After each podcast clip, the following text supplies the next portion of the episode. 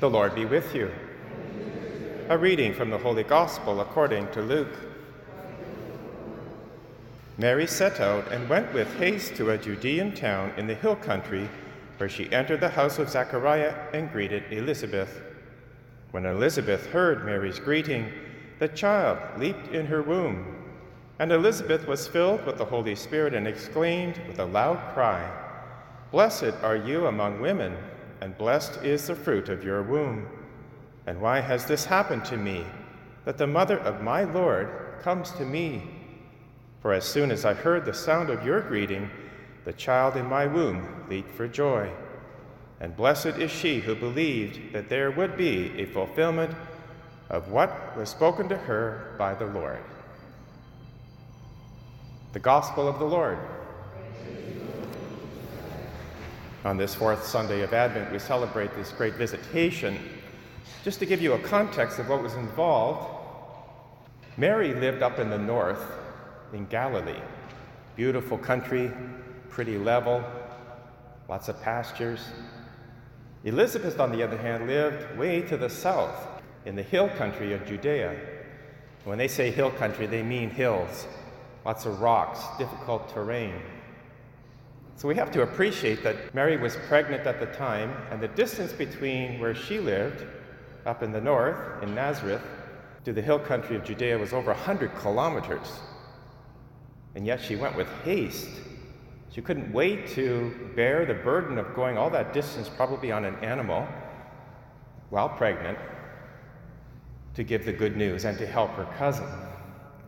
And in that, there is a great lesson for us in our lives.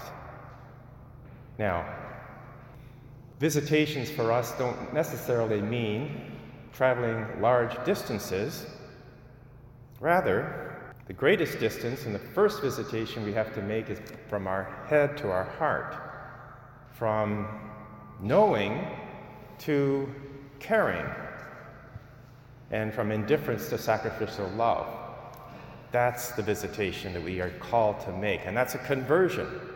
And conversions are not easy because we're sometimes set in our ways. We're comfortable in our own lives, and yet God is always calling us out of ourselves to bear the good news, first of all, and to bring it to others. But how do we bear the good news?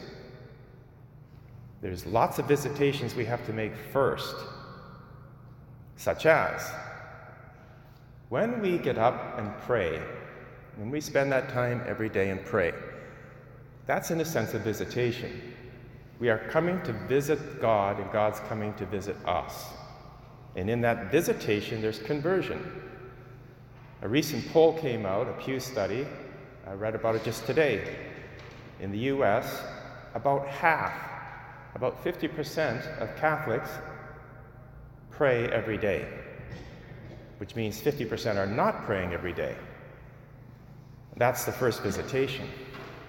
But there's also a visitation when we come and read the scriptures every day and meditate on those mysteries and ponder them like Mary pondered them in her heart. Because when we pray and when we visit God in the scriptures, God becomes pregnant in us. The word of the Lord becomes so alive in us that we, like Mary, must, with haste, make those other visitations, which are crucial to the new evangelization. So look at what Mary did. She first of all went to her family. She went to her cousin Elizabeth. And family is, of course, the bedrock of all of society. It's the bedrock of our own call to charity. And yet sometimes we know that family is the most difficult terrain to travel.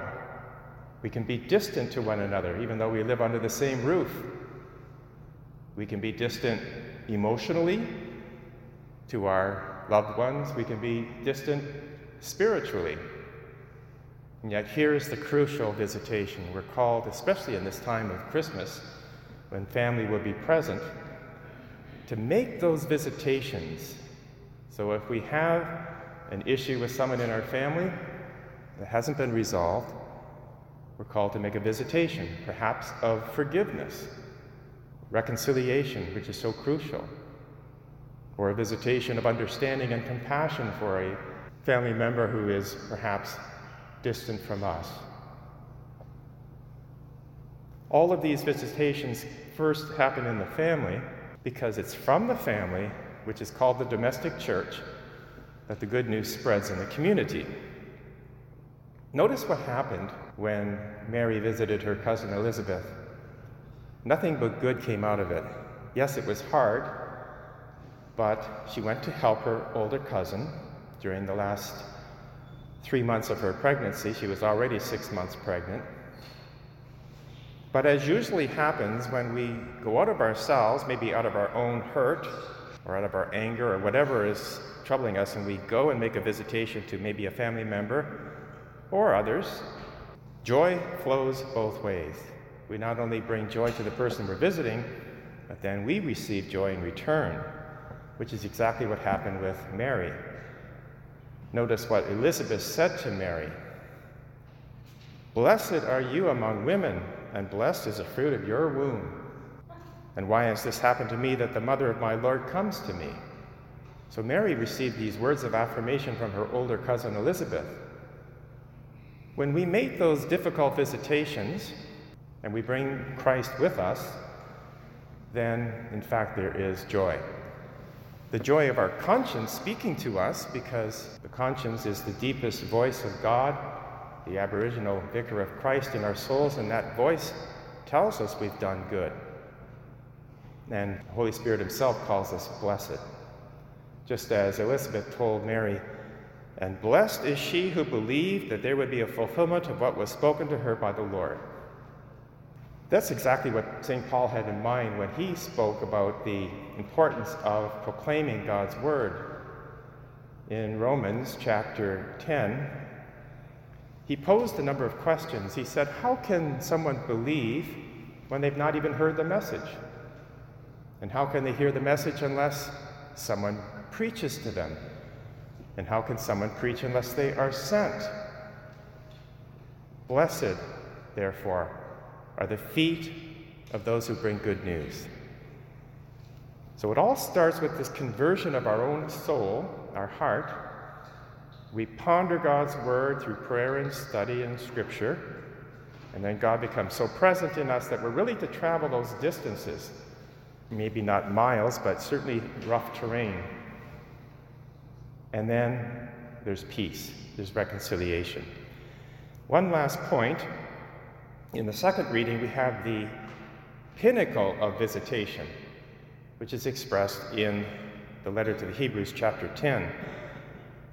When Christ came into the world, he said, A body you have prepared for me. See, God, I have come to do your will, O God. That was the primary visitation.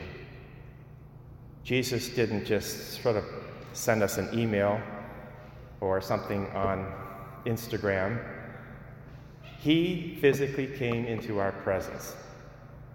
And that was such a loving gesture because he knew he was going to take on a body to suffer, to bring to the cross. So his visitation was tangible, real, and that's what we're called to do. It's easy with technology to think that we've really reached out and we've sent maybe an email or picked up the phone, which is important, but physically being present is so crucial. Let's rejoice in the Lord in this season, and let's extend this also to our family of parishes. We are, after all, a family. We've been brought together by the bishop. The will of the Holy Spirit through the bishop was that we become loving members of one another. So let's accept each other for who we are, faults and all. Always bring joy when we visit another church in our family do so with great love and to welcome those who come in to us that we've not seen before. Because the visitation can be done right here when we see a stranger come in. We get up from our pew, maybe before Mass or certainly after Mass, and introduce ourselves. I know during the COVID, some of the protocols make that difficult, but still a smile, a recognition that this person is welcomed, that's a great visitation. And it's all part of what we're called to do be mission oriented in our family of parishes. So, with that, let us praise the Lord. He has come to visit us and bring us salvation.